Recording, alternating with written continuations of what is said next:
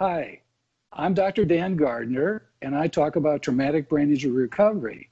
And today I'm pleased to be speaking with Doctor Arnold Purisch, neuropsychologist. Traumatic brain injury recovery.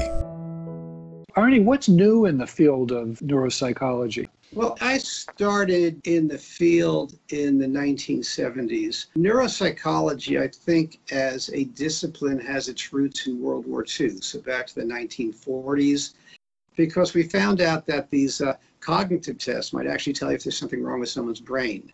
And so you had a lot of soldiers coming back with head injuries or what have you, and you wanted to find if they're impaired.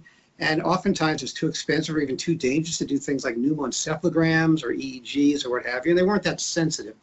But we found that the cognitive tests can actually pick up things. But over the years, the tests have gotten better and better as we've learned more about the brain. And I would say that the field has simply continued to advance in the sophistication of the tests, our understanding of the test results. And of course, as there have been advances in the general neurosciences like functional imaging, like functional M R I, we are beginning to get a much better appreciation of neuropsychological results and what may be going on in the brain when things like CAT scans or M R Is are too sensitive. Neuropsychological results are very sensitive to brain dysfunction. And in the past, the neuropsychologist may be the only one who's saying there's something wrong with the brain because the CAT scans or M R Is were normal. But now that we're looking at things like metabolism of the brain with P E T scans and functional M R Is, we are finding out that, that uh, there are issues with the brain that correlate with the neuropsychological testing. So I would say that the technology is not vastly different other than the fact it's getting more sophisticated.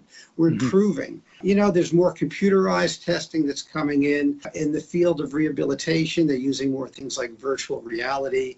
And I'm hoping that neuropsychological models begin to guide things like neurofeedback, which is modulating brain waves in the same way that you do with biofeedback. That's very promising. It's been oversold and understudied thus far. But the more we understand about how the brain relates to behavior and emotions, the better models we're going to have for what brain waves to manipulate with neurofeedback.